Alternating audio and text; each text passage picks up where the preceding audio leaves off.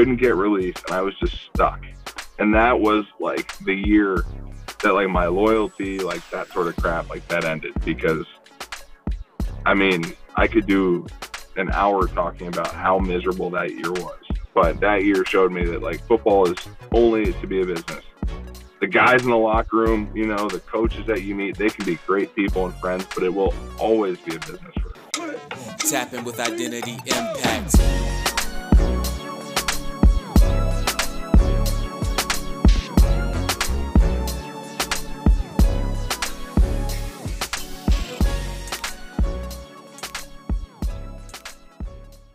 I want to take a quick break in the podcast to talk about our good friends Jillian and Amber Tatino with J&A Custom Marketing. J&A Custom Marketing offers website design, website rebranding, website maintenance and optimization, lead generation services, consulting, and much, much more. Their sleek designs will set your business apart from competitors, and their SEO and lead generation skills will send clients your way without months of waiting for your website to rank. Check out their website at jacustommarketing.com and make sure to follow them on Facebook and Instagram. Reach out today to start marketing your business your way. Greg, what's up, man? Welcome to the podcast. Thanks for having me, Tim. It's it's a great MACtion Tuesday to be here. It sure is, man. We got a we got Toledo MACtion. It's a random Tuesday night game that we, me and you both have been so used to playing. And the cool thing with this conversation and this podcast is me and Greg were teammates. Again, another Toledo guy. Um, I love that hoodie, by the way. We were talking a little off air about that hoodie. That's a throwback from 2009. And of course, I don't have my Toledo gear on. I'm disappointed in myself, but I gotta I gotta run to work after this. But uh, yeah, that's the connection. It's me and Greg were teammates. We roomed together a bunch on uh, away games and had a ton of awesome conversations over the years about so many different things. And uh, has become one of my really good friends. So dude, I'm, I'm so just excited to to catch up with you first of all because I feel like we haven't talked in a while, but uh, for you to come on the podcast, man. It's really cool. So I appreciate that. Yeah, it's going to be neat. You were also one of the main hosts on my official visit, so that's how far back we go. So that was probably the I'm looking best forward damn, to it. best damn official visit of your life, right there. That's why you committed, right? The the only one I didn't need a single one afterwards. I just had the Rockets, and then we were ready to go. Oh, I love it. So take us back to the beginning. Was football your first sport, or did, were you involved in a ton of different things? You know, leading up through uh, elementary school years. Yeah. So when I was growing up, I played every sport that I could. Um, I didn't start football until third grade, but I mean, I was a twice a year baseball, twice a year soccer. I mean, I tried basketball. I wasn't any good at that one. Um, swimming, tennis, volleyball. My mom was a D1 volleyball player, so I played volleyball too. So I, I basically played every sport under under the sun. You think that so you're a really athletic guy? I mean, that's that's helped you stay in the NFL for years. Do you think playing sports like that, like soccer, tennis, different things like that, helped you? And you, you I don't know if you've always been a bigger guy, but uh, do you think that helped develop your athleticism at that age?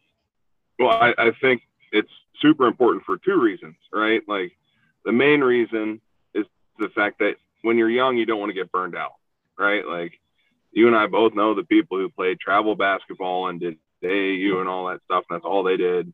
And then they got burned out. Or like baseball is another big one, right? Or like you played like 160 games a year and you got burned out. But I, think the other thing it does is it sort of develops a full, um, what do you call it? Like range of motion, like functional cortex, whatever you want to call. It. I don't know the correct term. You would. You're the smart guy on that stuff. but like you know, I, I I think to myself, I wish I was like taking some sort of like gymnastics thing so I'd be more flexible, right? Because the one Right. thing I am now 300 pounds that I'm not great at is flexibility. But um, I think it's imperative. And you look at the numbers. I know the NCAA puts out some stupid stat like 80% of athletes committed to Ohio State were like three sport athletes or whatever. But I think there's a lot of truth to it. You know, the the the the very like one percent of the NFL players who all they had to do was play football, like great, that's great for them. But for the 99% of us and then the 99% of the rest of the world, like you need to have multiple sports. Right. Did you so when you started playing football, I know you mentioned third grade, did you just like instantly fall in love with it? Like you knew that's kind of what you wanted to do? So I love football. I always did. Um, I watched games with my dad, the Browns games every Sundays. You know, they weren't winning much because they had just been an expansion team. But um, I loved football. Baseball is my best sport for probably until my sophomore year of high school. Um, and that wasn't because I didn't love football. I just was a pretty pretty solid left-handed hitter. So, um, you know, I was a running back and defensive end until my sophomore year of high school too. So, um, I didn't quite hit my my growth spurt until later on. So in high school, you went to Anderson, right, in Ohio. You guys did really well there. I know you guys had some like pretty big time players, right? Mm-hmm. So we had um, freshman year, we were all on the freshman team. We were 10 and 0, and then we won state in D2 in Ohio, which is second biggest division. And we were 13 and 2. My junior year, we lost state. My senior year, we were 12 and 1, moved up to D1, but lost in the regional final to uh, Elder. And then, um, ironically enough, there was another offensive lineman named Andrew Norwell. He's on the Commanders. But we're the only two NFL players in the history of our 100 and however many years school, and we played the same year in the same position. So uh, that's crazy. Yeah, so I, I, know Andrew. There. So I know yeah. Andrew from from my time at Ohio State, and that actually that's actually a good topic to bring up. So did you guys graduate together? Yeah, same class, same like old offensive tackle. Um, he was obviously Ohio State, like you said, and yeah. we were Toledo yeah. guys. So yeah, was that kind of tough on you at that age, like thinking? So Andrew was getting recruited, you know, Power mm-hmm. Five. He had Ohio State coming in, probably what four or five star recruit, mm-hmm. and uh, and you were maybe I don't want to say limited because playing at Toledo is a huge accomplishment. Just playing right. football in college is a huge accomplishment, and and I right. know how good how good of a school Toledo is. But did that ever like weigh on you that he was getting some of that bigger attention? You know, um, it's fun. It's funny because that that was a like in high school that was a big deal. Um, I wouldn't say you know he he came from a family right. His brother played college at Illinois and like our sophomore year, he was like the five star, like, you know, number, I think it was like the number two player in the state. Like he had every offer under the, under the sun. And I just wanted one of those schools to look at me.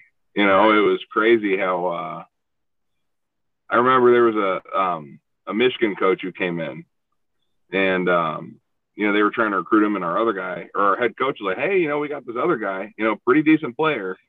And the kid's like, yeah, I'm all right. And just like walked away, like right in front of me.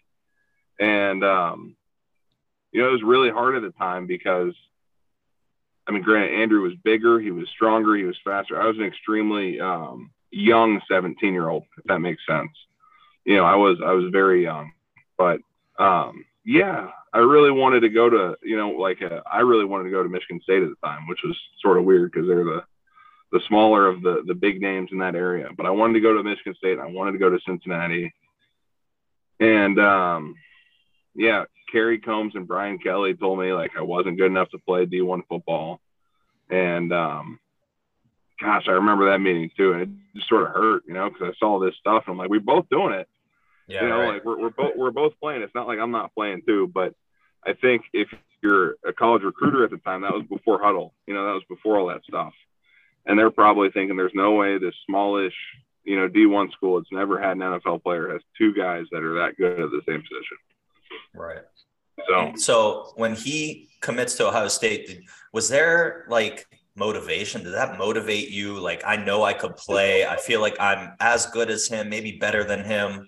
Um, like I, I know I could play at that level, or was that kind of like it got you down? Like maybe I'm not good enough. Like maybe I should buy into what the recruiters are telling me. Like I'm I'm not a good football player. Yeah. Um you know, you know me well enough as a person. I don't think I would ever let anyone tell me I wasn't good enough, um, right. ever. But um, I, I don't think him committing really did anything because that wasn't my my journey. If that makes sense. Right. Mm-hmm. Um, it definitely always gave me extra motivation. Like, hey, I want to get to his level in the eyes of like you know these these college people. Um, and obviously he's gone on and had boatloads of success and he's earned all of it and he's you know great but like i definitely think at least in the high school time and period and maybe even that first year at toledo where i redshirted and he didn't there was a slight bit of like man like i gotta catch up like i gotta catch up somehow and you know obviously the perception of the people that really don't matter but at the time, especially when you're in that young age where you're trying to figure it out, it, it's sort of something you think about. I think one thing that I like to point out to younger people, right? And there's this uh, connectivity, if, if that's even a word, Mm-hmm. between uh, competition and comparison. When in reality, least the way I treat competition, it, it's more intrinsic. So, mm. because I dealt with similar things that you did, right? I, I went to a small school. There were other people who I competed against who, at least I felt I was out competing, were getting mm. bigger offers than I was, right? So, the way that I try and articulate it now to younger people is don't worry about what they're getting, just worry about improving yourself. If you're not at that level, figure out what you're doing in your process that's not right and Right. learn to critique yourself and learn to make yourself better, not at the expense of comparing yourself to someone else, but to get you mm-hmm. to the level that or the goals that that you want. That that's how Yeah. I look at it. I don't know if it's changed for you as you've gotten older and played in the NFL for Yeah. I think what seven, eight years. I, I would Yeah. love to just kind of hear your process from that standpoint. Yeah, so you know, I think the the one, the biggest, I don't know if you want to call it the the gut shot, but the moment where I was like, I need to prove them wrong was um, we had Jim Tressel showed up, you know, and he was like the man in Ohio.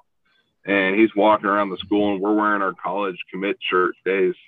And um, Jim Tressel came up to me. He's like, Oh, like you're going to Toledo, you play football? And I was like, Yeah. He's like, That's okay, I guess. And like walks away. And I don't think I don't think he Oh my meant God. anything by it.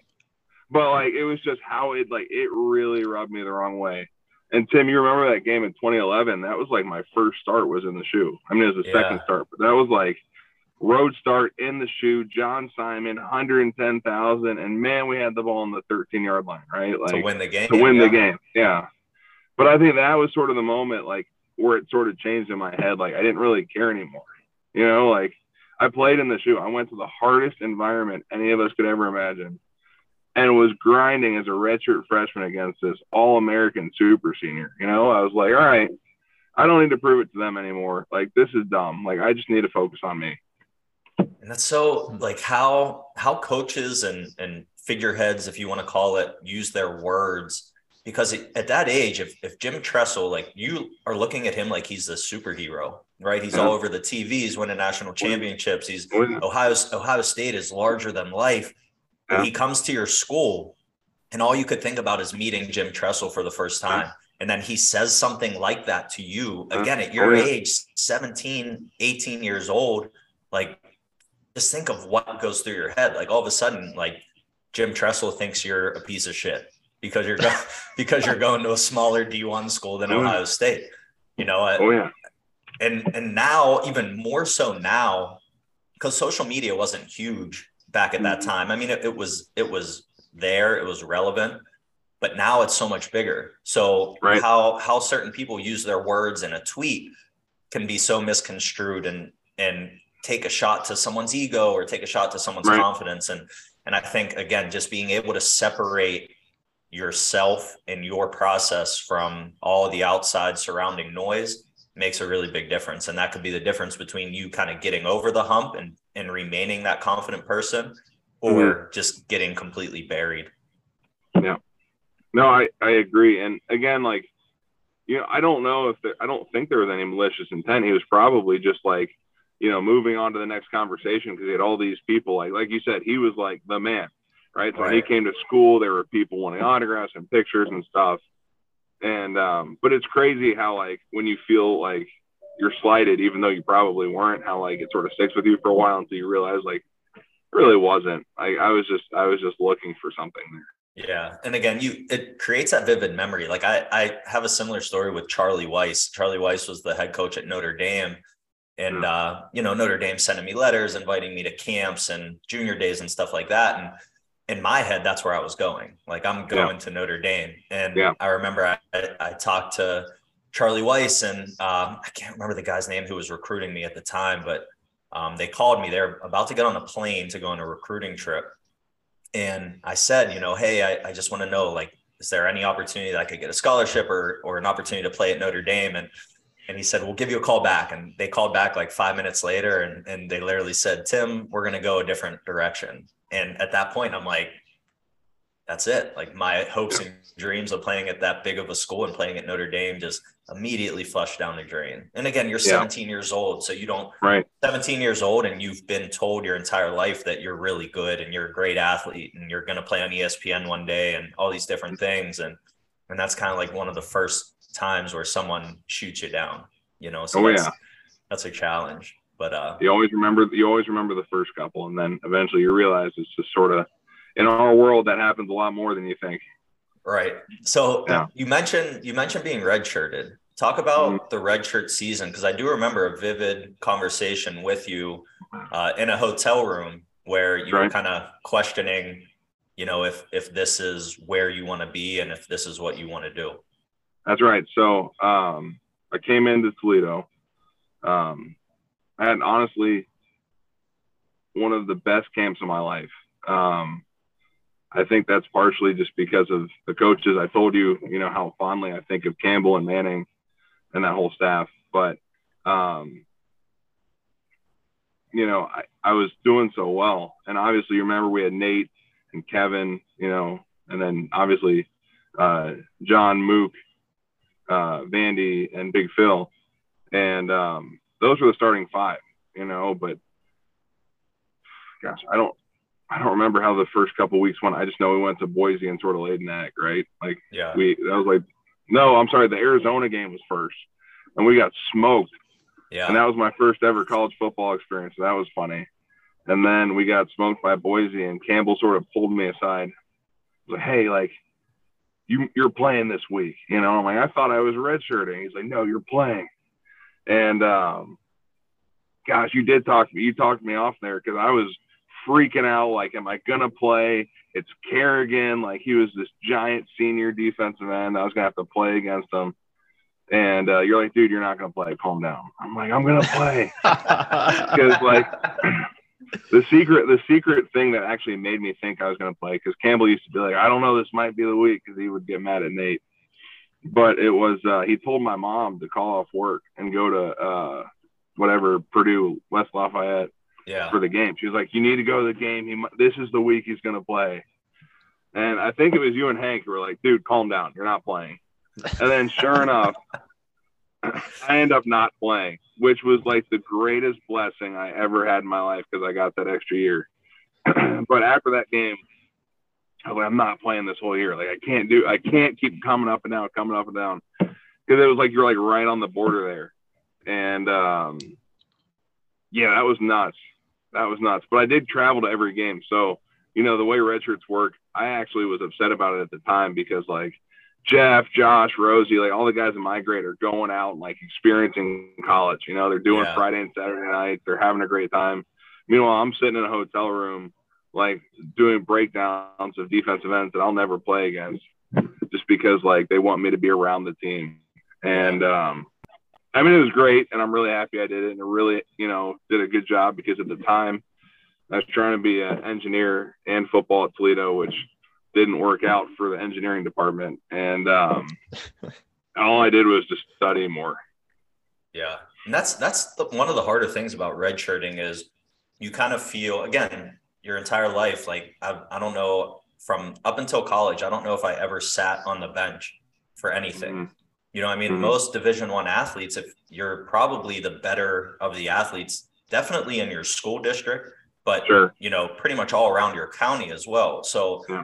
when you don't sit and you're always involved, and and a lot of the times you're the feature of what your team's doing, and now all of a sudden you're you're told like, hey, you're not going to play your sport for an entire year. You're just going to practice, and you're going to be on scout team, and you're going to travel and you're going to carry the older guys equipment and bags and you're going to do all this mm-hmm. stuff again that's another kind of a gut shot that you know it's it's kind of challenging to deal with you know again especially given given your age yeah i mean offensive lineman i'm going to tell you there's a little bit of an exception because like that first time i pulled around on power and and whatever in camp and aaron donald sent me launched like five yards back i was like i need another year in the weight room so offensive lineman, you know, you almost, I don't want to say everyone, but I'd say 70% of the guys I knew weren't upset about the red shirt itself. They're upset about the other stuff, like you said. Like the coaches don't spend the time on you that they do the starters. Yeah. You know, the weight staff sort of treats you like I don't want to say it, but like less than like a football player. You know, those Friday morning workouts where like yeah. you're running and you're puking and you're shaking and they're just like laughing at you. Like that's the stuff that I think, at least from the people I know, you know, that that struggled with the redshirt, that's what it was. So now, during that you... time, how do you lean on your teammates? I know Dick had Tim telling you you're not going to play. Uh, probably wasn't was helping you out. I'm, a, I'm, a good, I'm a good friend. I was being realistic. but like, how do you lean on your, your teammates through that? Because at the end of the day, that that's really kind of what, what's going to get you through it sure. in, in, those moments, at least in my experience. Well, I, I think, and this is this is me chasing a rabbit hole here a little bit. So let me go for a minute on the sidebar. I think this might be part of the things that college football is lacking right now because everyone just transfers as soon as they leave. Like we had such a close group at Toledo. Like Tim can tell you, there are, I don't know, 20 guys that I could call up at any time that would probably answer the phone call or call me back within four hours. And like, I mean, I say this as like a joke, but like my senior year, we had five fifth year seniors on the O line and a fifth year like fullback, if you want to call them that. So we had basically six fifth year senior alignment because we all did it together. And like that went from dinners to hanging out to playing football to going to class. Like that's the stuff that I think you lean on when you're going through these hard times. You know, and these guys transfer now so fast, and it's like they don't go through any of those things together, so they don't build those bonds. And uh, then you don't have anyone to lean on, and then it goes down even farther. So um, I know there needs to be some form of transfer, but I, I think you need to have the group of guys that you can lean on. And mine goes back to my official visit. I know I mentioned it jokingly with Tim, but like me, Rob, Jeff, and Josh all came on a visit together. We hung out with, you know, Kevin, John, Mook, and Zach. And like all of us hung out the whole time. And then that whole first year, we all hung out again. Like that's just how it was. And um, you know, I'm thankful every day that I went to Toledo and had that group of it and that type of experience. So, what would your advice then be to someone who might be sitting thinking about transferring, who comes in as a freshman, as a redshirt freshman, redshirt sophomore, still not playing? When is when does it make sense to stick and ride it out in your opinion versus hey, I might need to go somewhere else and, and how to build a new relationship or give myself a better opportunity? Right. So take it back a step. I think when you're a senior in high school and you're looking at colleges, kids always go for the flashy schools, the flashy coaches, and the like the flashy uniforms. Like it's all about the culture in the locker room. Like I could tell you the same thing about the NFL, but like if you have a group of guys in that locker room who are good dudes, like that's where you should go. Like the school, like yeah, obviously you'd rather go to a high ranking university than a low ranking university or however you want to view that, or they have your major that you want. But like if you're really going to play football, like you have to find a group of guys who are good people because like you know, I don't know when the right time to transfer is. I can't think of too many people who transferred out of Toledo, but I think maybe like my answer would be if you're looking for a time, you know, I can't give you an answer there just because like I didn't transfer. I never thought about transferring. And like at Toledo, like Tim, how many guys do you think transferred like in our four years? Like, oh yeah, I, I can't even. I'm trying to think off the top of my head. Like I know Travaris Cadet was one. He left. He was my grade. We we had more in my grade, I think, because mm. of the coaching change. I know when when Tim Beckman mm. came in, there was kind of like a a completely different approach, and he was he well, got he, he cleaned house. Yeah, he got kids kicked out on drug tests. I, I, know, like in my class, I remember getting drug tests so like every week, and I wanted to be like, how like how much more do I have to prove to you? I I'm not smoking weed. Like, stop, stop drug testing me. I'm so sick of waking up at 5 a.m. Like, you're not going to get me kicked out of this school. Please quit, quit drug testing me. And I don't know if he was doing that just to, it, it felt like he was trying to do that to our class, but I know some kids were kind of forced out rather than transferred. But I know Cadet sure. was one, and Cadet left because he wanted to play quarterback, but he ended up going to App State and they kept him at wide receiver anyway. So it was like, it kind of, you know, backfired on on his plan. Right. But but yeah, we we were so tight. We had a really close group, and and I know I got to see two parts of it. So I was part of the early years with with uh or the end of the Amstutz run, to where our class was really tight knit, but the rest of the team really wasn't. And I definitely think that was a contributing factor and why we weren't very good because we had a lot of good players. Like we had multiple NFL guys on that team and weren't Yeah. very good. But you guys coming in, it was a completely different culture. I'd, I'd love to say it was the coaches that changed it, but we were very tight. I- There was almost times where I felt like it was us versus the coaches versus Beckman and, and how he was acting. I don't know if you felt that way too, but but we really well, it was it was always yeah, it was always the guys against Beckman. You know, yeah right yeah. When, Right. when when Beckman left, we threw a party. Like we literally had a team meeting and threw a party. So, um, yeah, we Yeah. we were not we were not upset when he left. I guess But that Beckman won't be to- coming on the podcast then. no, I don't think we're gonna. I don't think we're gonna get on Timmy Timmy B. Yeah. But uh, but yeah, I, and I think that contributes now. I you t- we talked about Matt Campbell off the air at Iowa State, and I really like Matt. He's a really good guy. I mean, I always felt like he looked out for his players most importantly, and I always felt like he just love football. Like it, he was never using Toledo as like a stepping stone to get elsewhere. He just loved coaching football. He loved being around the guys, and and you see it at Ohio State. I'm sorry, at Iowa State. And I definitely think that is why they have been, you know, relevant in the Big 12 for the last couple of years. So that definitely makes a difference why teams are good and, and why teams aren't. I want to Yeah. touch on that too because you both bring up a really good point about the culture, particularly when it comes to recruiting for young people. And people hear the word culture and they think it's like this like myth thing, but it's one of the most real things because it just makes going to work because that's what it is whether you're in college or the NFL or high school, football's work. It makes it going it makes going there significantly easier, right? And, and to touch on Iowa State too, my old strength staff at Pitt is there now, and those guys were like that the just great guys. You knew that they loved you. You knew that they cared about you.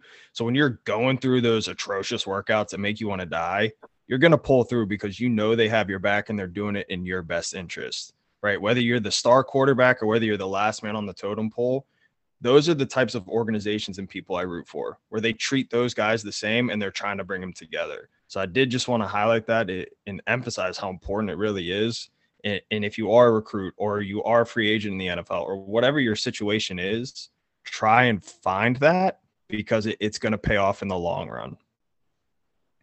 Yeah, no doubt. And culture to me is just not wanting to let down your teammate. Like that to me is what creates a good culture versus versus not having a culture. Like if if I really care about Greg, then I want to make sure I'm pulling my weight because I I care about him. I don't want to let him down and he feels the same way about me. When the whole team has that cohesiveness and the coaches are on board with that too.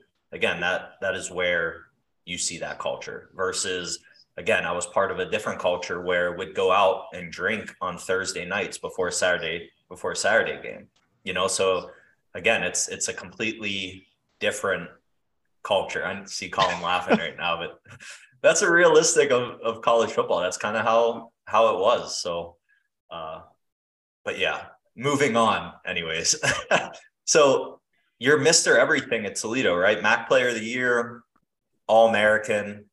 Mhm. You do you think like you're getting drafted? When did when did the NFL start to become a reality for you? Or were, were you even thinking about it, you know, during those days? Well, I uh, so this you'll you'll appreciate these couple stories. So, um, I started as a chemical engineer, right? And I remember um, vividly Alex Golish uh, coming up to me like at the end of my redshirt freshman year because I got named first team, you know, all freshmen, whatever, blah blah blah. And he told me, you know, you should really focus on, you should really go to school for football. Like you should really like, because engineering was taking up so much of my time. And um, I need to clarify this just so your podcast knows. The engineering department actually told me to quit football when I redshirted. Wow. So they were like, "Hey man, like we we have this OChem lab and we really need you to be there. So you know you didn't play this year in football. I redshirted. They're like you should probably quit and focus on school." And I remember like I left that meeting because like they were great teachers, but I left that meeting and like like, you know, you're not paying for my college. Like football's paying for my college. So I called Campbell and Campbell was like, Yep, we'll switch you to business right now. And like instantly called Stacy and like got it done.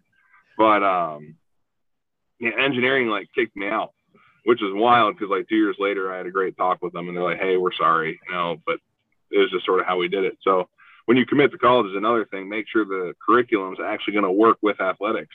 You know, it can't it can't only be one way. But um, yeah, I started thinking about the NFL probably after my fourth year. You know, my redshirt junior year, I had I'd start having success, but I was moving around positions all the time, so I didn't really know you know how that worked or how it was going to work.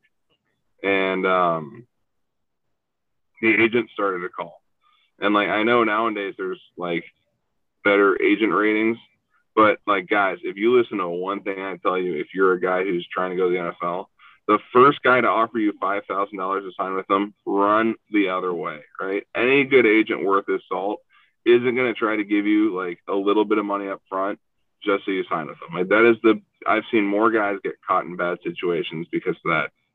But um, I got lucky. I had probably like 20 calls or so from agents, and I sort of started directing them to my mom because I didn't want to deal with them during the season. Like I was really committed to Toledo, and um, Campbell and Tommy made a deal with me at the end of the year. They're like, "Hey, like we really don't know anything about these agents either because they were, you know, new in that department." So um, they sat down with me, and we listened to four presentations. Whoever me and my mom thought the top four agencies were, it was me, Campbell, Tommy, my mom, and four groups of agents. And they all did presentations on why I should sign with them, um, what they presented, and um, you know, my biggest thought was, do I want to be a big fish in a small pond or a small fish in a big pond, right? Like, do you want to be the agent's like lone customer or do you want to be um, sort of a just another guy on the agency? Um, I went with the big agency. You know, sports stars.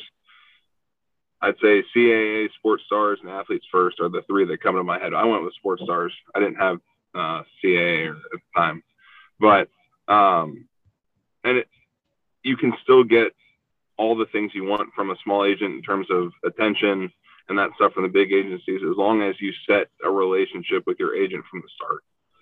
Like I talk to my agent once a week. He's one of the best guys I ever met. And honestly, for the next part of the story about the draft, like he's probably the only reason I'm still playing, right? Because I'd had two shoulder surgeries in college. I went to the Shrine game. I was thinking I was going to be a late day two, early day three draft pick, right? Somewhere from that three to five. That's where I was slotted. That's where I was supposed to go. And my shoulder gets ripped out, like in the Shrine game. Like the combine's in three weeks. You know, the drafts in what would have been three months, and my shoulder literally gets stuck like up here, like in a rep. And I'm freaking out, and I'm not knowing what to do. And that agent, that same one that I signed, right? That's why it's important that you have a good agent. Says, okay, that's fine. Flies with me from where were we? Tampa up to New York. We go to HSS. I sit down with the doctor, they the surgeon. They do all the MRIs and CAT scans. They find out I need a Latarjet surgery. He flies me home two days later to gather my thoughts, get my mom. Flies me back out four days later after that, and then we get the surgery. That's great. So, and everyone sees it at the East West game. You know, like you can't even hide anything. Like you're mm-hmm. you're in front of every single scout, and every single scout mm-hmm. knows that you've had multiple or multiple uh, injuries, and now you just had another one. You know how reliable is this guy gonna be? And that's probably why why you went undrafted. I would assume, right? Well, I think to this day, the best thing my agent ever did after that is when he found out I was going to have to have the surgery. He looked at me square in the eyes and said, "Greg, you're probably not going to get drafted." And at the time, like it crushed me, right? Like you talk about dreams, hopes, aspirations. Like I was gonna break the Toledo curse because we had all these guys in the league and no one had been drafted, and like it all ended in like a second in my brain. And um, it's funny because like I think about guys who get told like, yeah, you might still get drafted, and then like later on they get crushed. Like I got crushed right there, and I always appreciated that honesty. And um, yeah, that was that was a hard moment because I really was like, man, like I had a, a gig at Northwestern Mutual or something lined up in Toledo. I was going to start working there if it didn't work out, but I was like, man, this might never happen. And um, I just had I remember I had a talk with uh, with Ben Pike, Brother Pike, and uh, he was like, man, if this is it, like you did everything right, you you know, don't don't hang your hat on it. And I was going to hang my hat on it. Yeah. So. Yeah um, yeah, I went to the combine and I was in a sling on drugs, like couldn't really function. Um, then I, I did my early PT at Toledo and they really screwed up because they had never dealt with that type of injury. So when I went to Houston, when I got undrafted, I was two months behind and I was four months out of surgery. Jeez. So, you know, take that how you want, but um, yeah, that was nuts. But you know, I, I did get a chance as an undrafted. So, um, you want me to talk about that process a little bit?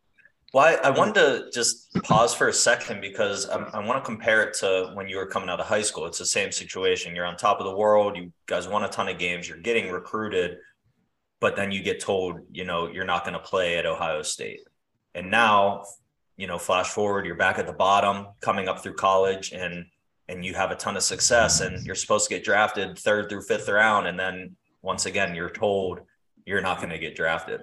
How much do you think going through what you did in high school kind of prepared you for that? Was because it in my mind, I'm thinking I've been here before and I overcame it, right? I had all these people, they told me I couldn't do something. And not that I had to right. prove them wrong, but I proved to myself, yes, I could do it. Now right. here I am again in the exact same situation. I'm going to prove to myself that I can play in the NFL. Did you ever think about like that past adversity that you had to go through that was kind of a similar thing? Or was it, again, you're in kind of uncharted waters? You really don't know what to expect with it. Yeah, I mean, I think so. I think it goes even farther back for me. Um, you know, I, I've had some like weird downs, like when my dad passed when I was in sixth grade, right? And like things just go down, right? But if you want to go back for me, like that would be my lowest moment. And then like the first time that happened was we were in high school, right? And I was a freshman in high school. I was playing D line, and the the old coach's name was Ben Storiano. And he said, "Well, I got Norwell at left tackle, the guy and then I have Hetrick at right tackle, who's another great like high school offensive lineman friend of mine. He said, I don't think we're even going to need you on this team. So like, I was told I wasn't good enough to play on my high school team. So like, I guess it was par for the course. But like, you know, at this point, it was sort of like, you know, whatever. Like, you got to carve your path. You know, Campbell always told me, you don't take the easy path. That's why you're you. And um, again, you know, you got to have a good good group of friends, right? We talked about it in college, getting through the redshirt year, like getting through that surgery. It was I went in every day to the office and hung out with Campbell and Tommy and broke down Pittsburgh Steelers blitz tapes and screen tapes. And like I hung out with like Rosie and Josh and Jeff because they were all still going to school. And like I leaned on my guys because those are the people who get you through it. You know, it's the people you have shared experiences with who can get through get you through the hard times. I love that. I, I, do. I can't highlight that enough. I feel like we talk about it every episode, but just surrounding yourself with the right people really just makes all the difference in the world. And um, that's one thing I, I, do love to highlight every time we talk about it because it's a common theme. So uh, I'm really glad you touched on that right there. So you mentioned your dad passing. Mm-hmm. Talk about kind of the role your mom played after that fact. So, uh, growing up, football is like me and my dad's thing, right? Um, I joke around that like I talk to him before every game because like that was always our plan. You know, his plan was for me to go to Duke, play football, never worry about the playoffs, and always go to the basketball games. But um, we we we love football, so when he passed, um, I got really close with my mom. Obviously, like we've gotten insanely close, but she had to play both parents. You know, I think I think there are times where, especially as kids, like we don't realize how much our parents give up, and there are definitely times like I never understood how much my mom gave up. You know, because she raised two of us. She really never let us know about the her internal struggles, whether it was you know finances, whether it was her coping with the loss of her like best friend, you know, whether it was um, just the fact that she didn't know what to do with two kids who are complete opposites and all these different directions. So, um, you know, she she is an amazing woman, and she did so much for me, and I I, I can't really begin to describe that, but I, I wish I would have had a better, at least grasp on how much she did during the times, you know, because when you're in sixth, seventh, eighth grade, you're just like, Mom, you're being so hard on me, stop. Or like, Yeah. you know, like, Mom, like, why won't you let me go do this? Or like, just the the weird things. Or like, Mom, you can't date. That was another thing we did, which I think to myself nowadays, I'm just a jerk for. But um, you know, it's just the stuff that we didn't think about at the time. Now we talk. One thing that I always like to highlight as well is you never, whenever, whenever you put all of your goals into like your sport, right? You you want to win a championship, or you want to get drafted, or you want to, you know, uh, I don't know, whatever whatever it may be along the lines of your sport. Mm. Once you get to that point, I think you realize that like, oh, it's it might not be as cool as I thought it was. So I always say, like, find your higher purpose, find something more important than what you're doing. Why do you play football? Why do you want to have this this avenue? Do you think whenever your dad passes away and you're and you're becoming closer to your mom because of this, do you think she was kind of like your higher purpose? Like I I want to do well to make her proud. Was that a thing for you? Uh, well, yes, but like even more, like when I went to college, it was like I want to get a scholarship so she doesn't have to pay for it, right? Like, you know, I want to be able to have my dad's family come up and say, "Man, like your dad would be proud that you like did this. You got a degree, you, you know." again, like back then, that was the only purpose was to get to college. Um, and as far as like specific goals, you know, I've had the same phone lock screen for 12 years now and it's literally just prove them wrong. It's in it's on a black it's like white text on a black background. And like them can always change, right? But like you don't want to have short term goals if you want to have like long term aspirations. Right. You need to you need to like be able to yeah, you have to have stepping stones. But like you said, like you get there and you're like, all right, that's cool. Like what's next? Right. For sure. So let's talk about the NFL a little bit. So you have been bounced around, you know, getting cut, signed to practice squads. I, I know I remember a story you told me whenever uh, you were in Houston and you started a ton of games for them. And all of a sudden they bring in a guy, a high profile guy. And the coach told you that very first day that he came in, like, hey, get to the second row. You're not the starter anymore. Talk about that a little bit. Right. So I went undrafted to Houston. Um, I played there six years. Um, my first year, I was coming off the shoulder, made the roster, sort of floated around, blew out my knee like week nine. Um, we, year two, they drafted a, a guy in the second round named Nick Martin, and um, he was slotted to be a starting center like right off the bat. And you know he was a big time Notre Dame guy, and uh, he got hurt like real early in camp, like real early in camp. And um, they had brought in another guy, um, Tony Bergstrom from the Raiders, and you know for whatever reason, like I sort of worked my way in front of him, and I ended up starting all 17 games that year, and I missed two plays the entire and played like really well. Like I, I hate Pro Football Focus, so I'm not gonna you know use that. But like they even had me rated high, and you know that's sort of weird for an offensive lineman. Yeah. Most of the time, they hate linemen.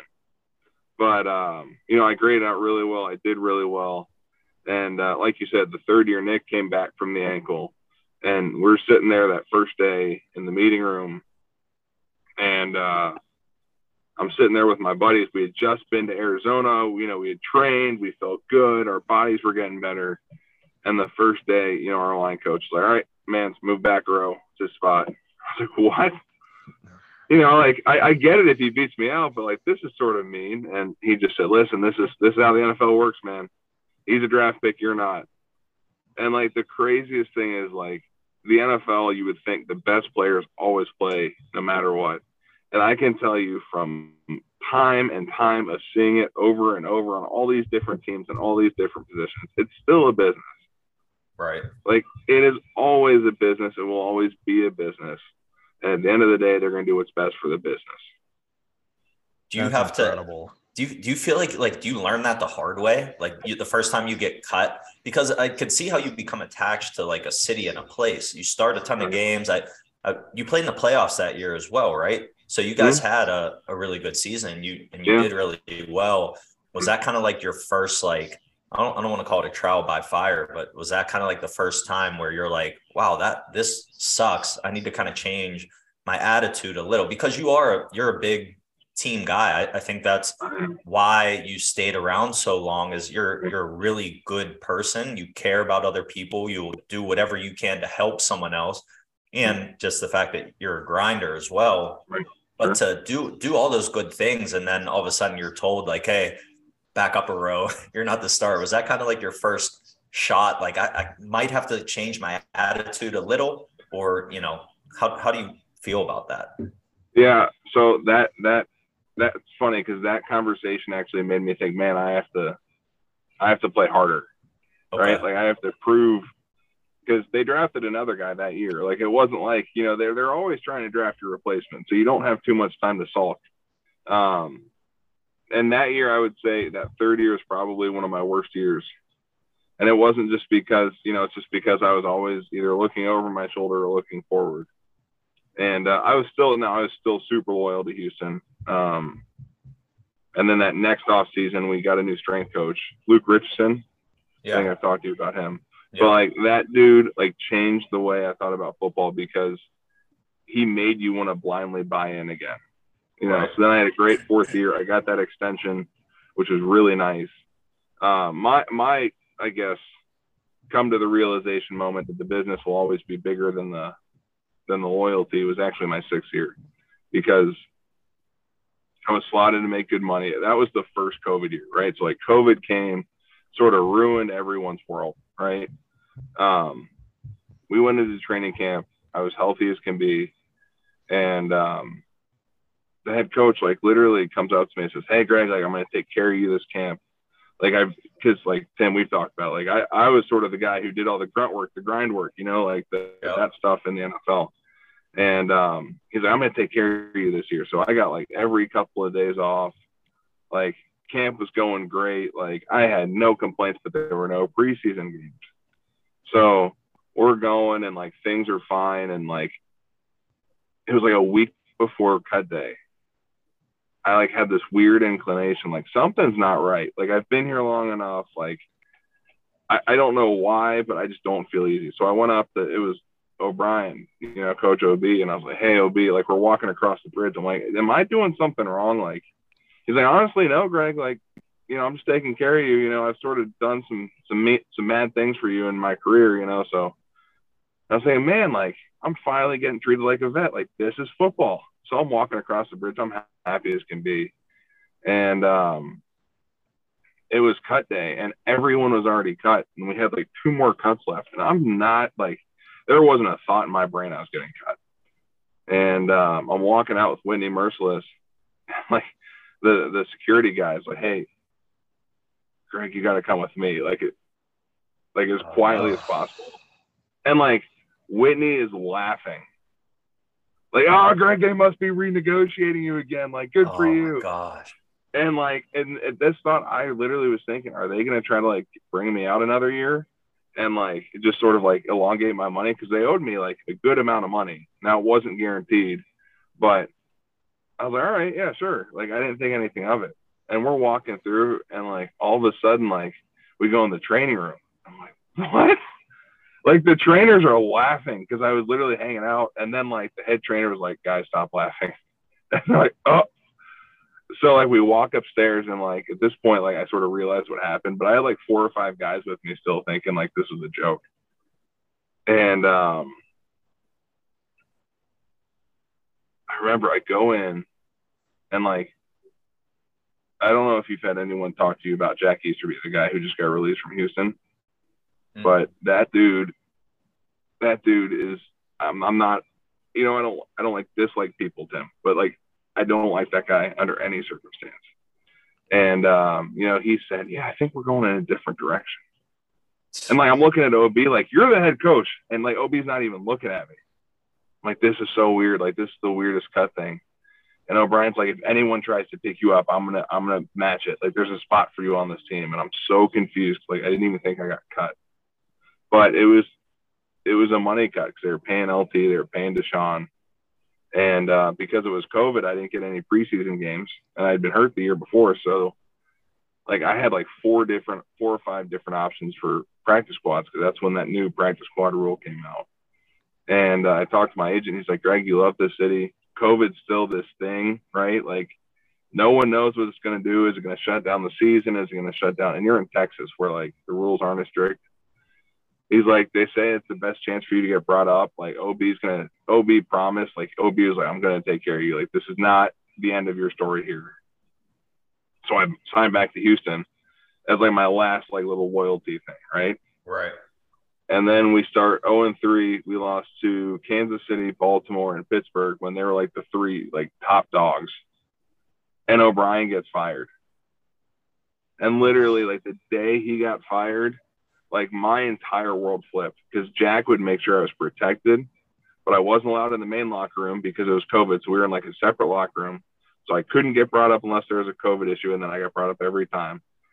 I couldn't get released and I was just stuck and that was like the year that like my loyalty like that sort of crap like that ended because i mean i could do an hour talking about how miserable that year was but that year showed me that like football is only to be a business the guys in the locker room you know the coaches that you meet they can be great people and friends but it will always be a business first you, There's a lot think, to uh, unpack there. Yeah, I mean that's so that's so wild. No, I was just gonna ask, like, do you think like there's times where the head coach has no say? So like Bill O'Brien just told you like, "Hey, I got plans for you. I'm taking care of you." And then all of a sudden you have this this other guy. What did you say the other guy's name was? Easterby. Jack Easterby. Okay. Jack Easterby. Look, look up the Sports Illustrated articles. They got released that year because of the stuff he was doing, and it's like uh, the tip of the iceberg type of stuff. That dude was nuts. And that's like so one person in management makes that decision. Bill O'Brien has no idea. And then like he can't do anything about it. Like it, you're just at the mercy of of a guy that's not a very good guy. Well, again, like I'm not going to give O'Brien like he he was head coach and the GM, you know. Yeah, right. But the fact the fact of the matter is like they were trying to pay two guys a boatload of money. Yeah. Like a boatload of money. And they needed to get rid of some of the guys who were making like two or three. You know, there were about three or four of us that were sort of surprise slashes. And um, again, like, you know, sort of how it happened was ugly, but I, I don't think I'm alone in the fact that these guys like get sideswiped. Yeah.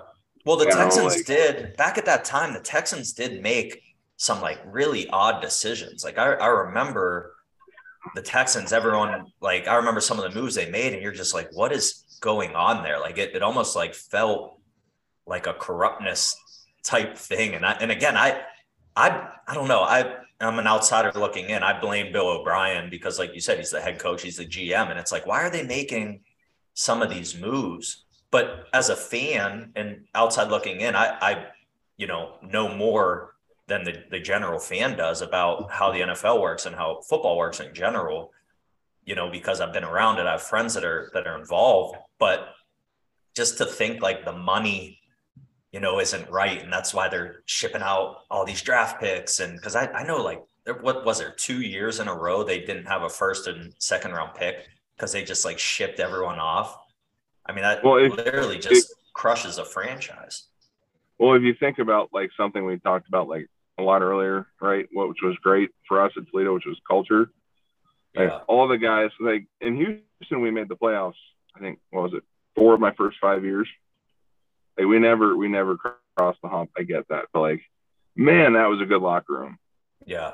You know, like there are gonna be so many guys who are in my wedding and like, you know, are a part of like the rest of my life from that group, which is sort of something that's sort of an anomaly in the NFL. That like they're, I don't know, 10, 12 guys that I consider like close friends. Um, but all the core guys got chipped out in like two years. You know, the core, the whatever you want to call it, the culture builders, you know, whatever it is.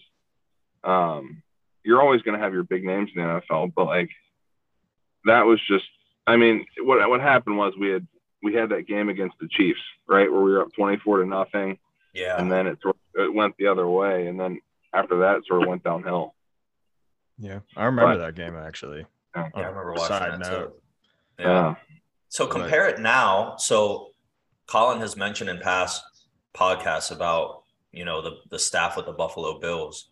So compare, you know, where you were to where you are now in Buffalo. Obviously, you know, it's it's nice when you have guys like Josh Allen who, you know, are are literally Superman. There, I don't know if there are there's ever been a guy like Josh Allen to play quarterback in the NFL, and and just like having that guy can take you to a Super Bowl, you know. And obviously, you guys are you guys have a lot of other really good players in Buffalo, but Sure.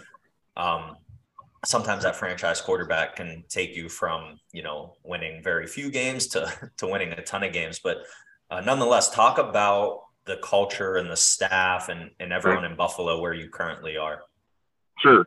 So, you know, I left Houston after that six year, um, went to Baltimore, and then went to Miami, right? Got traded Miami. And like, I think to really allow yourself to be a part of a team and a culture, you have to be there for a little bit of time, right? So, like, bouncing around isn't necessarily, like, I don't know if I could give you the best opinions about Baltimore. I could tell you like some really cool things they did, some things that I didn't like, you know, same with Miami, some really cool things, some things I didn't like, but I wasn't there long enough right? I got here in the spring, and I don't think I've ever met a team that's so close. Um, I don't know if it's partially the city, right? We're in Buffalo, right? We're not in Houston where everyone's spread out over an hour, or Miami where there's like half the team in Lauderdale, half the team in Miami, and then like spread out everywhere else. Like everyone's here, so there's guys are always doing something. Like I can't think of a day in the last I don't know what week are we in. We just finished nine because we yeah we just finished week nine. But I can't think of a time in the last 14 weeks where I haven't had a text from one of the guys being like, hey, hey let's go see a movie, or hey, like cards in my place tonight, or just like that sort of stuff. You know, you talk about, um, and we have cornhole boards in the building, right? And um, some places I've been, some of the atmospheres I've been in throughout my career, it's like as soon as practice ends, right, and that meeting ends at 3:30, the keys are in the ignition. Like we are Yeah. going, like we're and like here, like we'll end practice at like I don't know, say say it's like a Monday, right? It's like three o'clock, like it's a short day. I'll walk through the locker room at 4:35, and there are still 20 guys in there, you know, playing ping pong, throwing cornhole bags, like talking about you know whoever knows what. Like I don't even know all the things that guys talk about, but it's just guys want to be around each other. Um, and I I do think you know you talk about coaches and cultures, right? Like I think Coach McDermott really is a fan of being yourself, but like being a Buffalo guy. You know, when I signed here, it was like, man, we hope you can be a Buffalo guy, and um, it just makes. You know, I think at the very beginning you said it makes coming to work enjoyable. Like Yeah. today's our off day, right? You do not have to be in the building at all today. That is the firm NFL rule. I went in this morning at 8:30 and I got in my car at 1 p.m. to talk to you. And from 8:30 to 1 p.m. I was at work. You know, like that. You don't do that at places you're miserable. Like you want to be there. And I'm not the only one who's there. There are guys in the tubs. There are guys playing cornhole. There are guys watching film. You know, there are guys talking about game plans for next week. Like that stuff is just that's the stuff that I think that makes a work enjoyable, but b helps teams get to that next level, right? Like the two best teams I've been on, the team was close. The guys were a, a group, a unit. They did stuff together, and like you know, earlier on we we lost, right? We lost the game. That night we got off the plane. Everyone went over to Josh's house you know, and there's no finger pointing and like we need to fix this, the coach need to fix that. It's like, man, like I wish I did that better. Yeah. Man, like I screwed that up. Like that Miami game, I was like, man, I really wish I would have played better, you know, and I would list the plays. But like I think that's stuff that good cultures and good coaches and obviously, you know, you saw it for a little bit. Like that's the stuff that makes makes work fun, enjoyable, and makes good teams. Yeah. Gosh, no I love hearing that. Um, Yeah. I get guess you know Uh, And Colin's a Buffalo fan too. so I he- am. I know am. he's he's about to exit this podcast and throw more money on the Bills to win the Super Bowl now. Um, Uh, just just don't tell my employer. Um, but You know, I, I, guess for you, you've been through all these trials and, tribulations um, mm-hmm. with football. I mean, you, you just keep climbing up. At what point is it enough for you? At what point are you done? And, and have you thought about what you're going to do after football? Well, when I was coming out, right, I remember I told you I met with those four those four agency groups, and um, I didn't pick this group because I didn't like some of the other things, but he gave me the best line I think I ever heard. Right? He said, "If you play ten years, you've made ten million dollars, and you've won a Super Bowl, then you can think about what you want to do. But until then, you toe the company or toe the company line you do what you're supposed to do and you know you're a worker and i've always actually thought that way which is weird because that's like the opposite of how nfl players think right like yeah. just just do what you got to do work hard put your head down um but honestly like if you would have asked me in that sixth year of houston like that year where i was miserable like i would have told you i was done after eight and i would have hated every second of it but like being in buffalo like I, I just see the other side of football, right? Like I don't I don't want to end because it's still so much fun, right? The enjoy the experiences are fun. The, the practice, it's fun to practice, right? Like that sort of stuff. Like why where else? And here's here's an honesty for your podcast, right? Like I'm currently not getting paid as much as I normally do, right? Where else in the world can I get paid five hundred thousand dollars in a year to practice for four days and get paid to eat food and get my body treated, right? Like that doesn't exist like everywhere. Right. And do it with guys that you care about and like want to spend time with. Like that's the stuff you want. So I, I don't know what the end story, you know, end game is there. Um, I always joked around that when I retired, I was going to move to wherever my wife wanted to move to because I figured I dragged her around for six, eight years, whatever it would be. And um, it was her turn to make a choice. So um, I'm currently dating, you know, my girlfriend Emma. So we'll, we'll get to the wife thing soon. It's it's my fault, I'm sure. But um, but uh, you know, I'll move wherever she wants to work and wherever she wants to like take the lead there because I, I don't know what I'm gonna do next for work. Um, I can always go into coaching. I know Campbell has joked around that I'd be a great coach, but um, you know, we'll see. If I had a if I had a half a million dollars laying around, I would just pay you to just come and host our podcast. You could just be a part of the part of the group. See, I'd, I don't know if I'd I could come hang out. I'd come hang out. We'd we'd run the podcast and we'd have a great time. I love that. That's a good. So me and Colin got to get because we got to find up. We got to find five hundred grand laying around to to afford that. Hey, don't forget good health insurance. You know that's that's another thing the NFL does pretty well. That's awesome. So talk about your wife a little bit. Talk about your family, the role that that she plays. I know that's really challenging. I'm sorry, your girlfriend, not wife. You mentioned your wife. Um, talk about your girlfriend and the role that she has, because I know it's not easy. So I, I, was in coaching for a while, and I know players' wives and girlfriends go through the same thing. But I'm sure you know you're traveling every week. You you know you're in Arizona to train in the off season, and there's a lot of time and effort that you know you're putting into yourself and in your career. Right. and right. it might be challenging to to give that attention to someone else. Right. First off i'd like to thank every wife girlfriend and person who puts up with us. That's that's we need to say thank you first. But um a good story i guess to sort of describe this is um it was the end of that that six year in houston right we're at a beach in Galveston. One of my other teammates, Max Scharping, had just proposed to his now fiance, Cassie. And um, Emma and I are driving back from Galveston to Houston. It's an hour. And uh, I got a call from my agent. I said, Greg, what do you think about going to Baltimore for the playoffs? That'd be really cool. He's like, all right, I'll call you back, you know. Um, the rest of that week, we were packing up my apartment, not hers, my apartment putting it in a U-Haul, and then shipping that out to Arizona. Right, that was the point. And then when we shipped it out to Arizona, we were going to fly out. It was going to be her birthday that next weekend, January fifteenth, and we were going to have a birthday party for her. And I had like eight of our friends who were, you know, mostly her work co- colleagues, and then some of my friends fly out to Houston. We are going to have her birthday party, January fifteenth, as we unpack the U-Haul. my agent calls me an hour later, says, Greg, your flight is booked for 11.50 at night. You're flying to Baltimore tonight. I'm like, what? He's like, you're flying to Baltimore. You have to land before midnight, so it counts as a day because there was a weird COVID isolation thing for two weeks. So I hopped on a plane.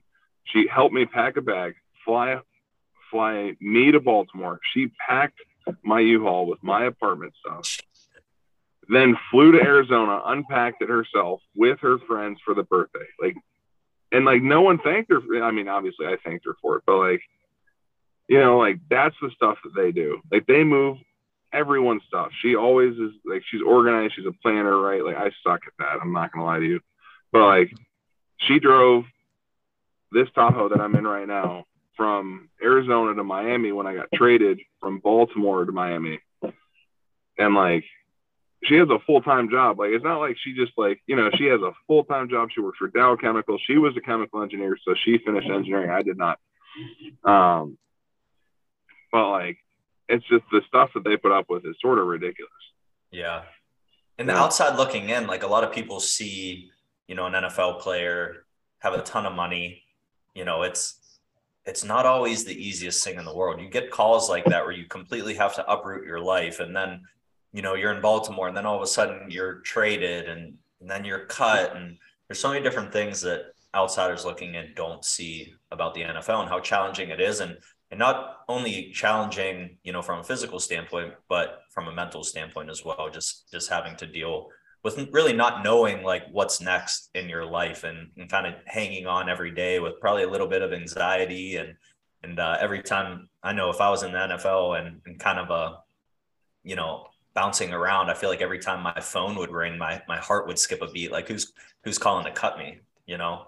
So uh, I think outside again, people listening that that might not be as familiar with the NFL, it's it's uh it's a lot. You know, it's a uh, you you might be getting paid a lot, but but it, it's a lot. Well, I mean, you think about like obviously the top guys get paid a lot, right? Yeah. Um, but a lot of those, a lot of the bottom guys who like, I'm I'm sort of in that right now, but like a lot of the guys who like bounce around, like you think some guys are on like five teams in a year, and like what if they have two kids, you know? And then you think, here's a crazy one, right? Um, was it AJ Klein, the linebacker, right? He did like a week with the Giants, signed with what was it, the Ravens, right? So he, he did a week with the Giants, then went to the Ravens, played that week, and then got traded on Tuesday to the Bears. So he was on three teams in like three weeks. Like I'm sure that dude's got a family and like kids and like, you know, like some of some of these people, like that's why a lot of NFL people have what we call like home base, right? Like Tim, you've been to my home base in Scottsdale, right? Yeah, you let me, but, let me stay there. Yeah.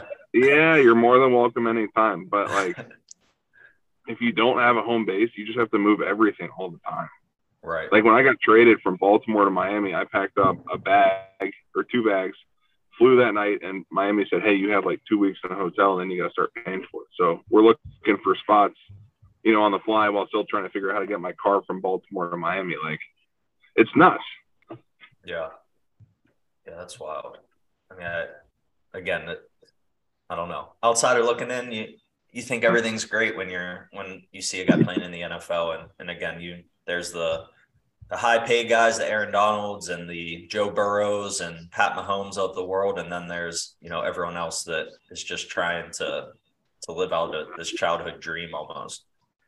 So and yeah, I wouldn't trade. I wouldn't trade my dream for the world. Like I'm not yeah, saying right. that, but um, yeah, you know, if you're not one of the top, I don't know, 15 or so guys, like there's going to be some moving parts. You know, you're gonna you're gonna you're gonna have some hard stuff happen. You just sort of, like you said, keep persevering. Colin, you got anything left, man? This, this has been awesome. I I just enjoy catching up with you. I know, uh, like I said, we we haven't been in touch, you know, being busy, but uh, you know, we just check in every once in a while. And when I asked you to come on the podcast, you know, forever ago, I feel like we canceled on you once or twice, and and to finally get you on, man, really really excited for for you to just share your story. Yeah, I think the the last question, you know, I have, and I want to start asking everybody this is, you know, what would you say your identity is? And what I mean by that is, how do you want to be remembered by your loved ones when, when you're Mhm. gone? Mm. Well, let's go. Let's go two part. My identity as a football player, right? I always want to be the guy that guys can trust on, off the field, genuine dude, guy who does things the right way, right? What my identity by my loved ones? I think that I want someone. I would want them to say, Greg was a genuine man who was a great husband and father, and genuinely always wanted the best for his kids right? Like I, I grew up, obviously I lost my dad at a young age. Um, and I always aspired to be like him, right? Um, but I just think about all the sacrifice he made for me and my sister and my mom, like to do the things we do. And I just want to be as good of a man.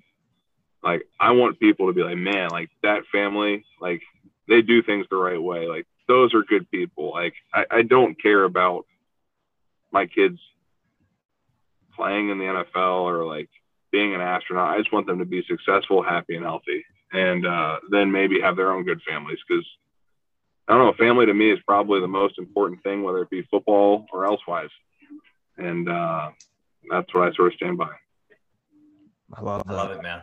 I love it. That's we share the same values. I mean, that's kind of the point of this podcast is, uh, you know, to share these stories to help younger people. But you know, I was thinking about the other day, and and to be honest, like when I'm gone, you know, hopefully years and years from now, my two boys can look back and listen to these these episodes and hear me talk about things and uh, hear other people talk about things that they can learn from. And and uh, you know it's it's almost like um I want to leave a blueprint you know whether we have a million people listen to this episode or just one person listen to this episode and my my two boys can hear this down the line and uh, they can Mhm. understand you know this is this is the blueprint. This is what you know your dad cares about you a lot. And and he's trying to help you every way you can and and that's again that's your higher purpose that's that's what you do what you do and and why you do it so Oh, yeah. uh, last thing greg where can we find you on social media Ooh.